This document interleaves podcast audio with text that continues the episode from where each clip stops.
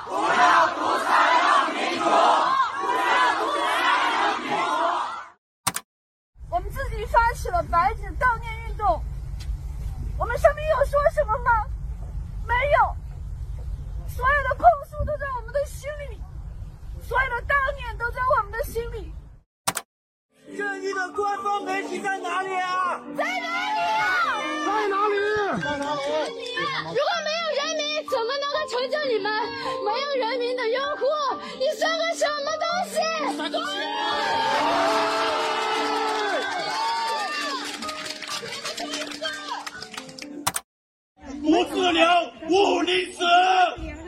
不自由，勿宁死！欢迎来到四零四档案馆，在这里，我们一起穿越中国数字高墙。二零二二年即将过去，中国数字时代为读者整理了年终专题，共有七篇，分别是年度网络流行语、年度四零四文章、年度敏感词、年度每日一语。年度名场面、年度新生媒体以及年度人物。本期节目是年终专题的最后一期，年度人物：四通桥勇士彭立发与白纸抗议者。欢迎大家点击本期节目文字简介中的链接，在中国数字时代网站阅读文字版本。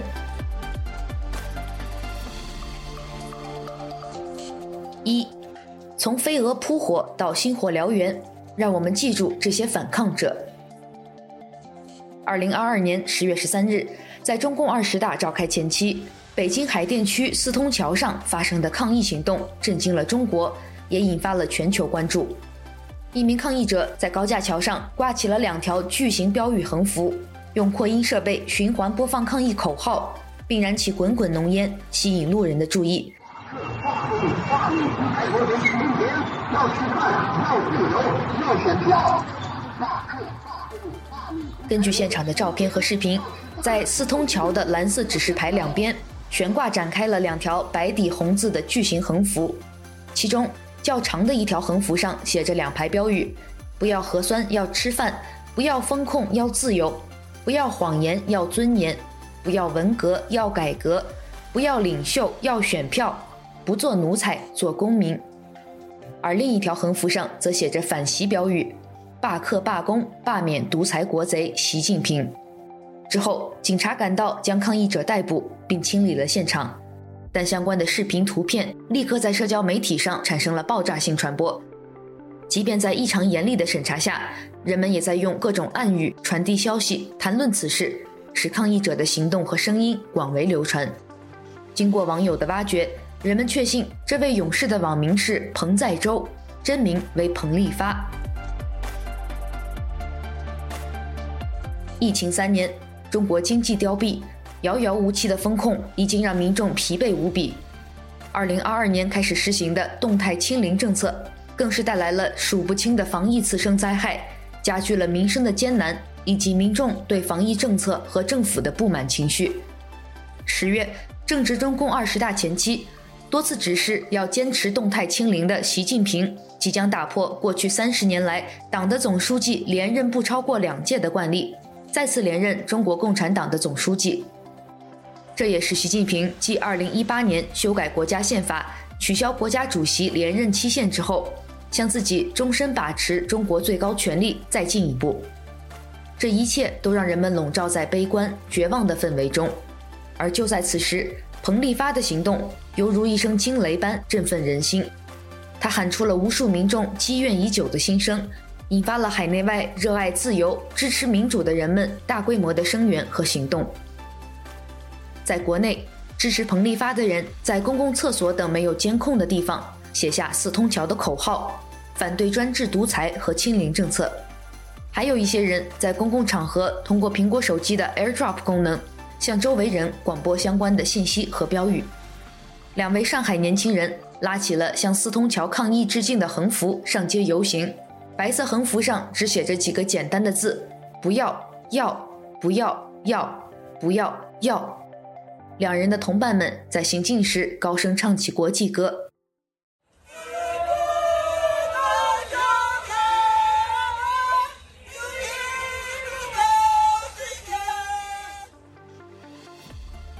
在海外，年轻的进步社群和泛民主人士发起了席卷数百所大学的海报运动。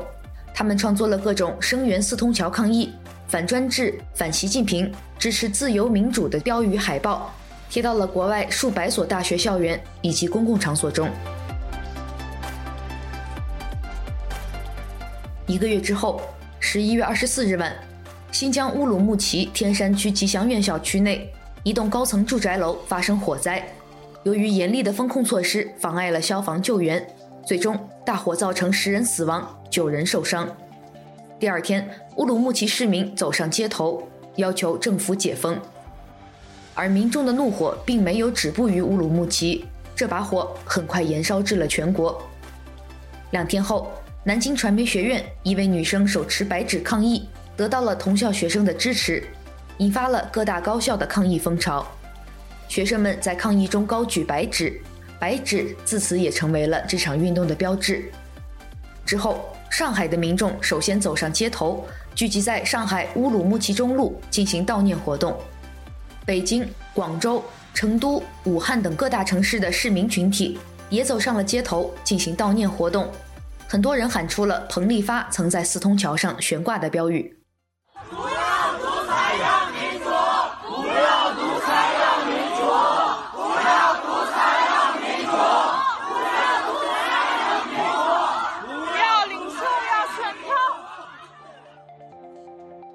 被国内民众的勇气所激励，海外留学生和当地华人、泛民主人士在世界各大城市的市中心、中国使领馆外和高校里，组织了一轮又一轮的声援集会，将白纸运动的影响力蔓延至全球。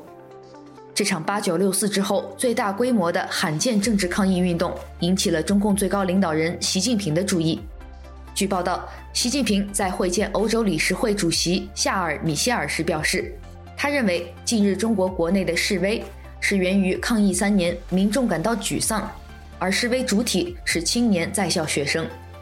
面对自己的人民，中国政府却从未对抗议做出正面回应。当局一方面暗中追查抓捕参与白纸运动的年轻人，一方面却急速取消清零政策，以解除其执政危机。彭丽发在四通桥上激起的涟漪，蔓延到全国各地。被无数站出来抗议的人所接力，最终促使中国放弃了不可持续的清零政策，转而面对和病毒共存的事实。十二月，由于政策的急速转向和严重缺乏准备，奥密克戎的冲击力席卷了中国，危及大量老弱群体的生命健康。在三年误入歧途的防疫政策之后，民众既没有有效的疫苗保护。也因为产能被压制和医疗预案不足等原因，缺医少药。在全民核酸和强制封控、集中隔离的手段消失后，中国失去了对疫情的监控，难以实施科学的防疫措施，保持平稳的开放，却陷入了另一种极端防疫所带来的灾难中。一些反抗者至今身陷囹圄或不知下落，但是在权力所造成的新一场人人自顾不暇的危机中。这些反抗者们似乎被人们抛在了脑后，甚至被泼脏水，被迫承担鼓吹放开的骂名。这样的舆论将权力的责任引申，把矛盾再一次转移到了勇敢的人身上。这也是为什么在一年将近的时候，我们要去记住这些反抗者，记住极端的权力所造成的危害，以及无数受害者与反抗者所付出的代价。我们相信。只有一次次还历史以真相和正义，勇士的牺牲才不会白费，而更多的灾难才有可能被阻止。二，成为暴风雨的第一个音符，四通桥勇士彭丽发是谁？据现场照片和视频显示，十月十三日在北京四通桥悬挂横幅的是一个头戴黄色工程帽、身穿橘红色工作服的人。在布置好现场后不久，大批警消人员奔赴至高架桥现场，使用灭火器将火势扑灭，抗议布条也被警方撤下，橘衣男子则被押进一辆警车。这名抗议者的惊世之举引来了人们的赞叹，一些异议人士称他为“新坦克人”。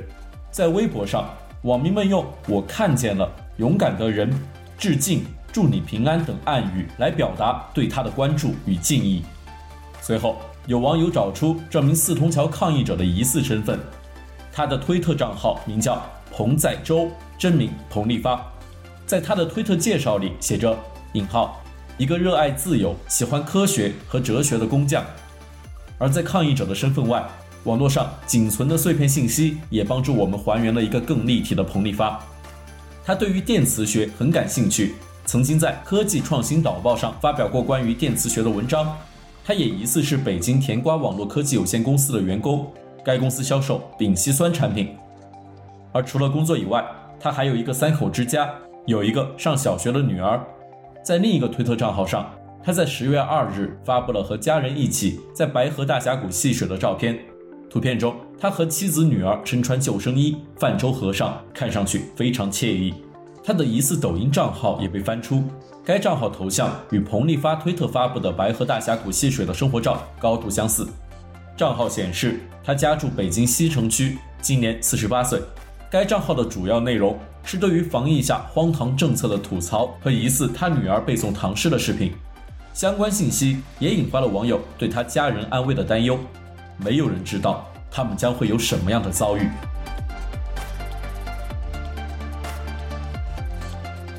而北京四通桥抗议，则是彭立发精心策划完成的不可能的任务。彭立发选在了中共二十大前夕的敏感时段行动，当局对不和谐的声音严防死守，更决定了一起小规模抗议事件也会形成爆炸效果。他采用油漆手写而不是打印的方式准备横幅，并装扮成建筑工人去现场悬挂横幅。最大限度地避免了在行动的过程中遭到举报或者被警方发现。他点燃物品，造出浓烟来吸引行人和来往的车辆注意，用扩音器反复播放录制好的最核心的诉求，使得信息在最短的时间内传播给最多的人。他没有为事后的逃脱做任何准备，而是停留在抗议现场，为自己在首都繁华区白日的抗议行动争取到了最多的时间。直到迅速赶到了警察，把他押入警车。除此之外，他这次抗议选择的地点也非常考究。正如关注中国公民运动的 China Change 网站曹雅雪分析道：“四通桥长两百八十六米，是一个双向六车道城市快速路封闭桥，警察和消防只能从桥两端开车上来阻止彭立发的行动。这一条件使得他有时间悬挂横幅、点燃杂物，同时播放录音，完美选址。”完美选时，完美计划，完美执行，影响最大化。除此之外，网友还发现，彭立发在开始行动数日前，不但在自己的推特上发布了相关文宣，还给一些媒体和异议人士发消息、留言，宣传原计划将在中共二十大开幕时发动全国起义总动员，倡议罢免中国国家领导人习近平。他希望这些在中文推特圈有一定影响力的账号关注即将到来的抗议行动。十三日凌晨四点，他在中国数字时代账号下留言，他留言道：“各位同道中人，我们马上要行动了，希望你们能多多转发，谢谢。”二零二二年十月十六日，全国罢课总动员，全国罢工总动员，全国汽车鸣笛抗议总动员，全国军人起义总动员，要让独裁者习近平知道，在追求自由的道路上。中华大地有男儿。随留言还附了一份罢课罢工罢免独裁国贼习近平文件，发表在研究人员常用的网站 ResearchGate 上，内容是一些标语海报和发起非暴力革命的倡导和攻略。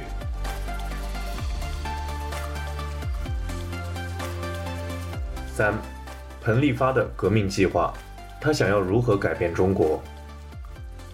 文件除却最后的版权声明之外，共分为二十个篇章，每章有一个主题。第一章：讨伐国贼抗议攻略；表明罢工和罢课的目的是为了反对习近平非法连任和推动中国走向民主、自由和繁荣。他也设想了抗议的方法：前期去中心化，在社区和大学的网格化组织，在短时间内广泛传播的信息化和非暴力化。彭立发尤其强调要让军人、警察、武警及政府官员收到信息，期望出现像民国时期反对袁世凯称帝的护国将军蔡锷一样的人物，事半功倍地把独裁者赶下台。他设想的抗议方式包括汽车鸣笛、罢工罢课、拉横幅、发传单、烧轮胎、设路障等等。他自己也按照设想去勇敢进行实践。第二、三章中。彭立发将习近平统治下的中国社会的退步列举写了一封致全国同胞信，号召全民反抗，并写了一首打油诗，回顾了中国历史上的起义。第四章名为《选票万岁歌》，内容是呼吁全民普选人大代表和各级官员。这一章中有一幅他设计的漫画，是把核酸亭变为投票站，图上写道：“投票演戏已经做了三年时间。”只要把核酸检测台上放一个投票箱即可。第五章名为“我们是谁”，列举了中国的弱势群体，包括农民工、底层民众、灵活就业者、失业的大学生、教培职工、低端人口、小微商户、留守儿童等等。结尾，彭立发写道：“我们需要做自己的主人，我们不需要生活在牢笼。”第六章和第七章提到了他构想的中国共产党自由竞选委员会和中国全民普选委员会，以及这些政治设想的宪法、党章依据。第八章是彭立发对于政府、国家和公民关系的科普，他用小区业主和物业的关系来比喻公民和国家、政府的关系。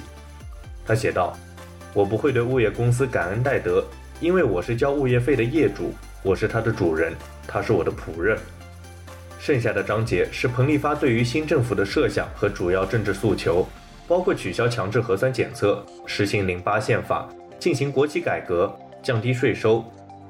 他最后引用了身陷囹圄的法律人士徐志勇的致习近平，再次反对习近平连任。在最后的版权声明中，他欢迎大家转发这篇攻略。这篇文件是彭立发个人反抗思想的总结，也诠释了他这次自我牺牲式的抗议的动力。事件发生后，他的推特内容已经被清空。但是在中共二十大开幕式正在进行的十六日上午，他的推特突然发出一条消息，引用了孙中山的一句话：“于致力国民革命，凡四十年，其目的在求中国之自由平等。积四十年之经验，深知欲达此目的，必须唤起民众及联合世界上以平等待我之民族，共同奋斗。”据一些关注此事的用户推测。此条内容应该是彭立发在行动前用推特的定时发帖功能所设置发表的。如确实如此，这便是彭立发最后留在公众视野中的绝响，也是他的最后自白。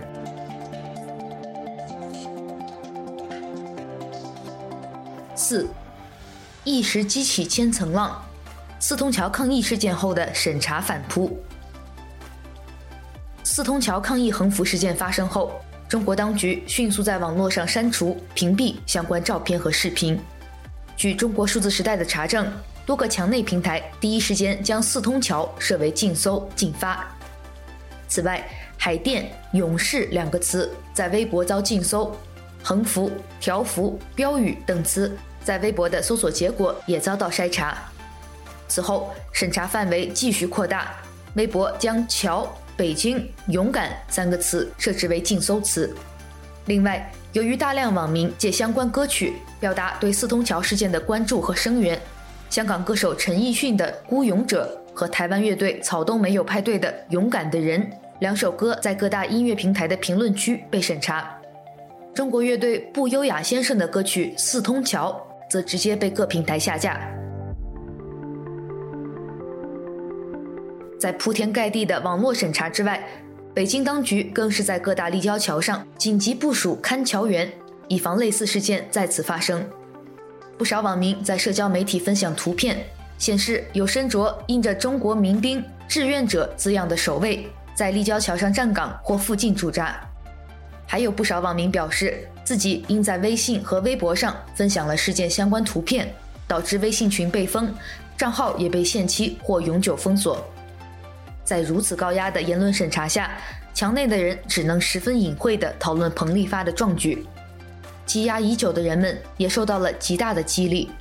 一位豆瓣用户写道：“如果真的可以燎原，沉默得以沸腾，那我把今年所有的祝愿都留给他。”一位微博用户写道：“我无意也自知无力去吹奏什么号角，但我有一种幽微的期望，给自己，也给读到这些文字的读者，希望我们之中有更多人能够认清自己正生活在一场巨大的谎言中。”并且试图去对抗它，尽一切可能。至于这种对抗应该采取什么方式，一位勇士已经用行动给予了他的答案。而对于怯懦如你我者，至少可以从这里开始，学会堂堂正正的生活、说话、行动，不自欺、不愚钝、不妥协。此外，在一篇流传甚广、最终却被删除的文章里，作者为彭丽发写了一首诗。诗的题目是《那个时刻》，这就是你生活的全部意义。从森林中选出一片最特别的树叶，作为一滴水落进平静的油锅，成为那个浓烟滚滚的时刻。因为受够了夜晚，就变成火炬。你举起了真正的自己，作为一个人落进荒诞的生活，成为那个一无所有的时刻。这就是你消失的全部意义。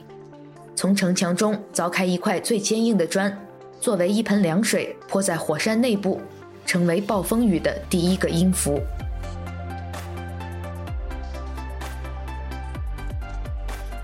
五，白纸运动席卷全国，行者已不孤单。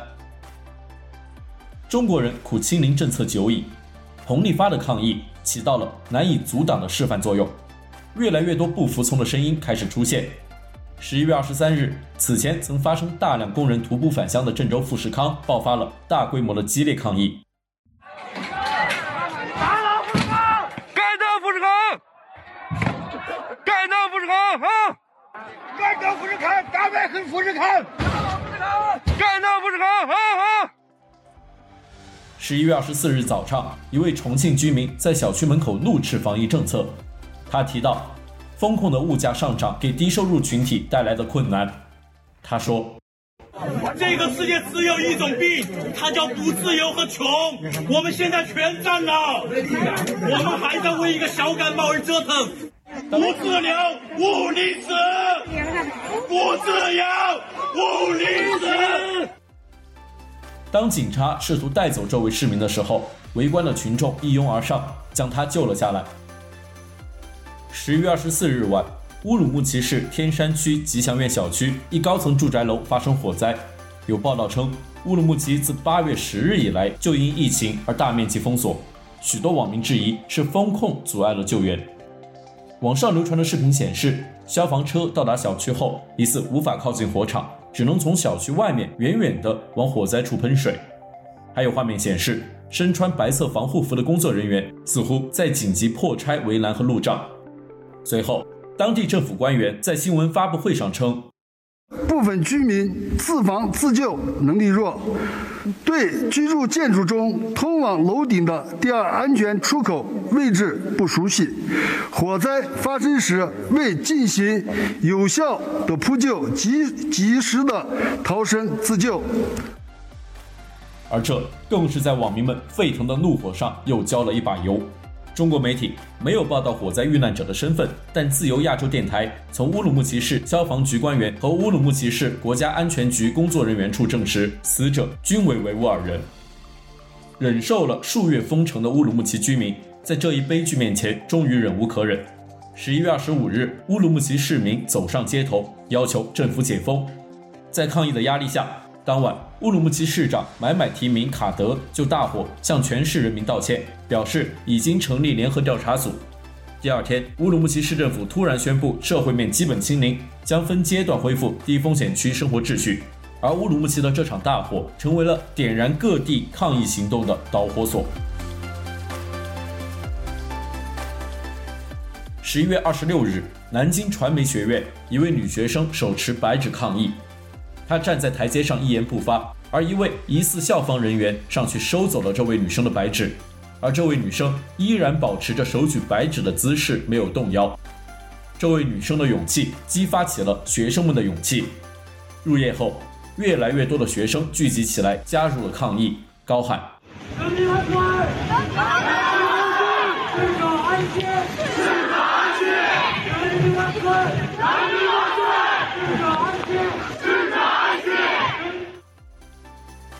一位新疆籍同学走进人群，站上台阶，他说：“今天我站在这儿，不是因为我勇敢。”是因为台上的这两位女生激发了我，给了我足够的勇气，让我作为一个新疆人勇敢的拿出自己的勇气。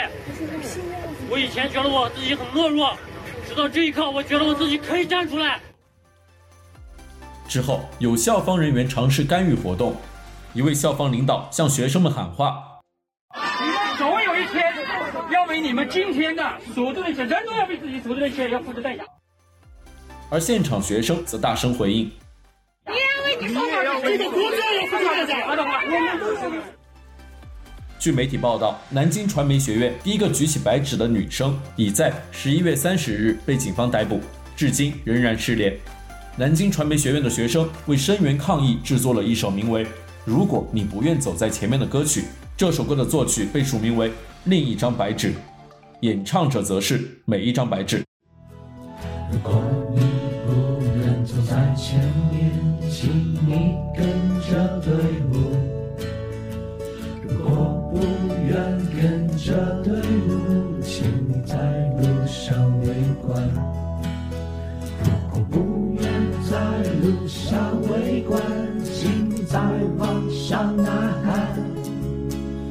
如果不愿再往上呐喊，请默默闭上你的眼。南京传媒学院的相关视频在中国社交媒体上被疯传，引发了各大高校的抗议风潮，包括四川外国语大学、西安美术学院、西北政法大学、中国政法大学、北京大学、清华大学在内的多所学校均有示威集会举行。据统计，至少有二十一省的两百零七所高校发生了抗议活动，而这些抗议中，学生们纷纷高举白纸，使得白纸成为了这次席卷全国抗议的标志。它象征着对死者的悼念，象征着严酷的清零政策，也象征着当局对言论的审查。对此，一位推特网友评论说：“不要问谁是发起人，每个人都是。你们怕什么？白纸上写的就是什么。”加州大学伯克利分校互联网自由研究员萧强则表示：“民众有一个共同的诉求，他们知道自己想表达什么，当局也知道，所以人们什么都不用说。”如果你拿着一张白纸，那么人人都知道你想说什么。六，各大城市市民群体走上街头，运动从国内延烧至海外。校园的抗议迅速影响到了各大城市的市民群体。二十六日晚至二十七日凌晨，上海市民聚集在乌鲁木齐中路，摆放蜡烛和鲜花，悼念在大火中死亡的民众。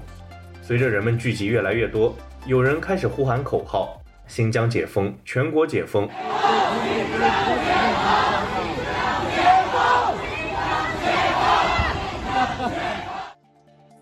上海警方开始在相关路段部署大量警力。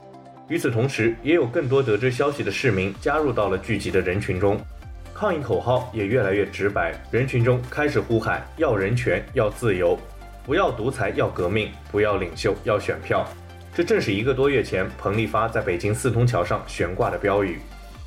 随后，有人带头喊出了“共产党下台，习近平下台”的口号，声音由小变大。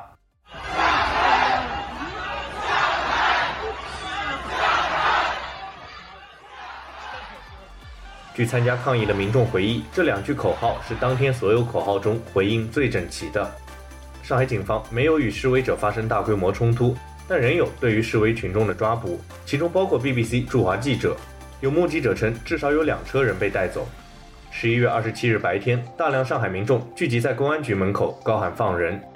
也有民众前往乌鲁木齐中路聚集。一位男子手持鲜花发表演说，号召大家勇敢一点，但被便衣警察和穿制服的警察抓捕。警察不顾在场民众的反对，强行将这名男子塞进了警车。随后，在场群众高呼“放人”，抗议在大量警力包围、切断周边道路的情况下结束。十一月二十七日中午的清华大学，同样由一名手持白纸的女生带头，引起数百名学生在校内紫金园前聚集抗议。他们高举白纸，并唱起了国歌和国际歌，高呼“民主法治、表达自由”的口号。当晚，中国多个城市爆发抗议，尤其以北京、广州、成都的规模最大。在北京，市民聚集在亮马桥附近，市民高举白纸悼念逝者，人们反复喊出四通桥抗议的标语。另外，北京市民还表达了对于上海市民的支持，人群高喊道：“上海，上海，我是北京，上海加油，上海放人。”上海已经有很多人被抓进去了，不只是昨天晚上，他们是为了大家，是为了所有人，是为了每一个骑手不被封在家里，为了大家能够吃上药，能够吃上饭。我们应该声援这些更勇敢的人。上海放人！上海放人！路过的车辆也纷纷鸣笛表示支持。在示威进行中，有一位戴着黑口罩的男子说：“我刚刚收到消息，现在在我们的群众中有境外反华势力。”他话音未落，引起了人群的愤怒。有两个年轻人站出来，一唱一和的反驳：“大家伙是境外势力叫来的吗？不是。”我们连网都上不到国外的，我们哪儿来的境外势力？境外势力怎么跟我们沟通？我们只有境内势力不让我们聚集。我们现在是能出国，还是能上国外的网？都不都不能。他们怎么联系我们？联系不上。哪来的境外势力？月球吗？在成都。民众聚集在市中心的望平街道进行抗议，他们高喊口号，包括“不自由，勿宁死”、“不要文革，要改革”、“反对独裁，不要终身制，不要皇帝，要人权”等等。有一位女性站在人群中心激情演讲：“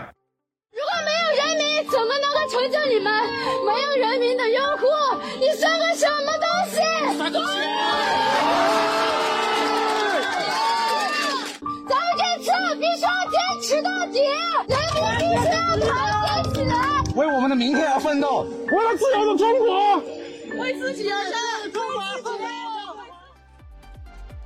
在广州，民众聚集在海珠桥和海珠广场一带，抗议者用粤语高喊“广州万岁，自由万岁，广州人齐起身”等口号，市民还一起高唱 Beyond 乐队的名曲《光辉岁月》。面对大量警力的包围，人群开始呼喊：“不要围观，请加入。”据当天参加抗议的人回忆，那是那晚喊得最多、时间最久的口号。一些围观者在口号的鼓舞下加入了示威核心区域。这几场示威活动最终在半夜结束，政府派出大量警力包围游行人群，切断周边道路。虽然没有发生大规模冲突，但是各地大多有示威人士被警方带走。在白纸运动如火如荼之际，身处意大利的推特博主李老师不是你老师，将国内网友投稿而来的大量抗议现场的图片、视频发布出来，意外成为了运动中最重要的信息发布平台。它连接上了中国的抗议者和全球的关注者，也将中国抗议者的声音广播到了世界。国内的抗议激发了海外华人社群的热情声援。十一月二十八日之后，抗议活动在世界各大城市的市中心、中国使领馆外和高校校园内遍地开花，包括美国纽约、芝加哥、洛杉矶、加拿大多伦多、温哥华、蒙特利尔、德国柏林、英国伦敦、格拉斯哥、日本东京、台湾等地均爆发了规模罕见的集会。这些集会的参与者大多是有中国大陆成长背景的年轻留学生和华人移民，他们大大拓展、丰富了白纸运动的诉求。除了习近平下台、共产党下台、民主自由、警察放人和悼念乌鲁木齐大火死者之外，海外进步社群也呼吁与伊朗人、乌克兰人的国际连结。他们对边缘人群的关注，使得示威中出现了更多关于维吾尔人、西藏人、台湾、香港、LGBTQ、女权、劳工议题的声音。白纸运动期间，有一位网友 Jeffy 鱼回到了彭丽发最后一条推特下留言，曾以为彭先生是飞蛾扑火，没想到真的可以星火燎原。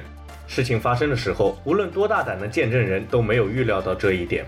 真的太想知道彭先生自己是否能预料到。虽然我对前途依然悲观，但是四通桥后最低谷的政治抑郁已经过去了。管他前途渺茫，行者已不孤单。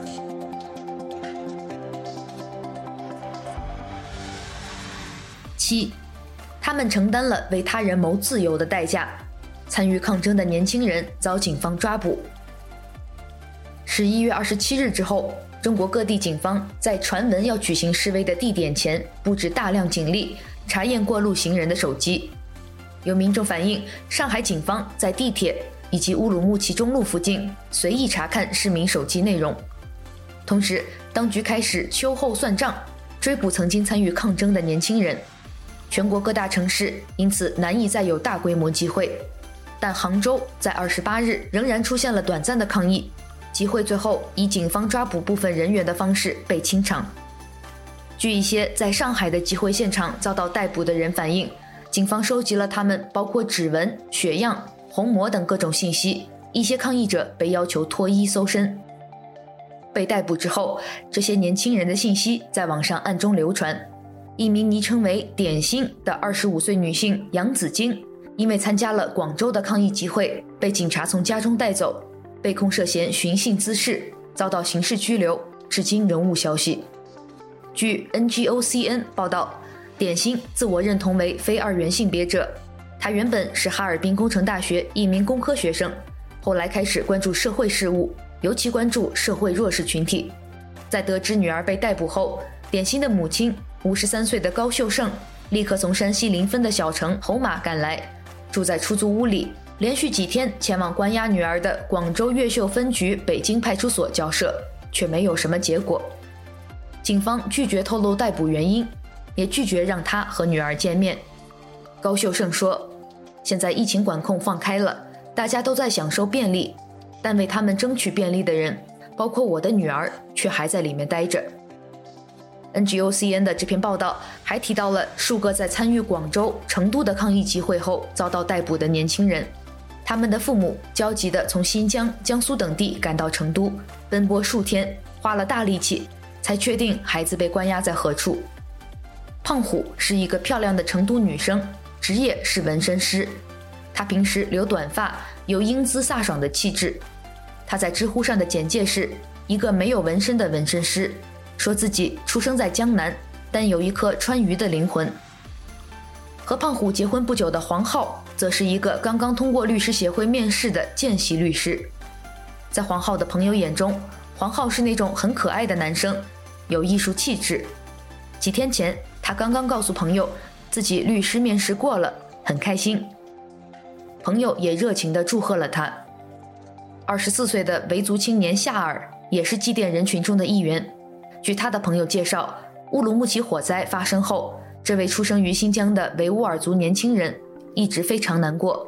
当从网上得知十一月二十七日晚有祭奠活动后，他和朋友从还在被封控的小区里翻墙出来，来到了望平街。据朋友反映，这几个年轻人在现场的参与中都非常理性平和。夏尔甚至还会在周围人喊出比较激进的口号时，提醒他们：“我们要克制，要回到祭奠的轨道上来。”此外，同样在广州的北京派出所，除了点心之外，还关押着另外两个去过抗议集会的年轻人，一位是叫王小雨的 NGO 从业者，另外一名是出生于1994年，名叫陈大力，原名陈思志的男生。据网上流传的图片得知，陈大力是一名影像工作者和音乐爱好者，他在十二月四日下午被警察从住处带往北京派出所。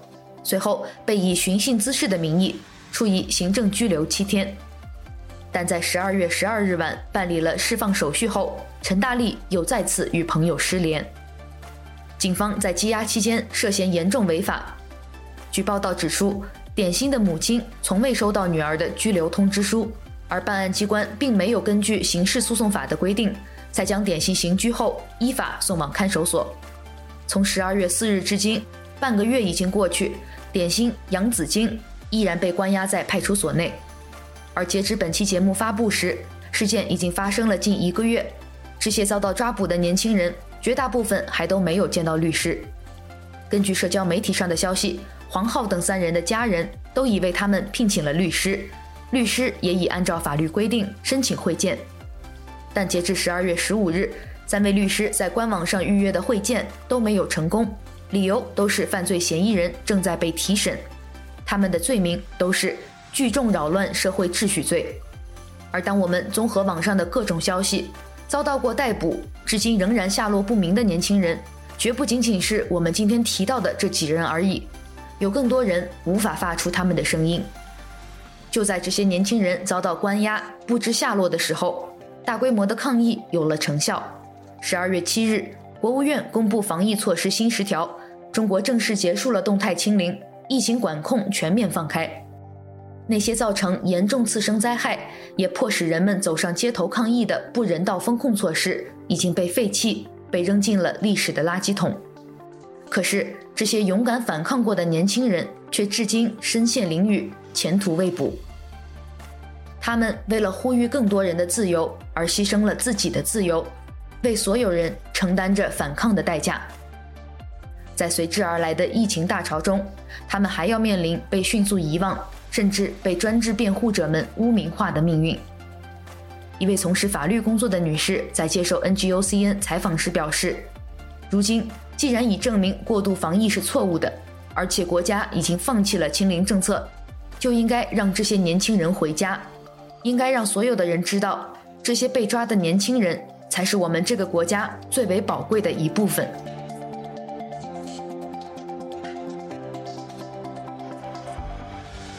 以上就是中国数字时代二零二二年终专题的最后一期。因为受够了夜晚就变成火炬，你举起了真正的自己。二零二二年度人物：四通桥勇士彭立发与白纸抗议者。欢迎大家点击本期节目文字简介中的连接，在中国数字时代网站阅读全文。我们二零二三年再见。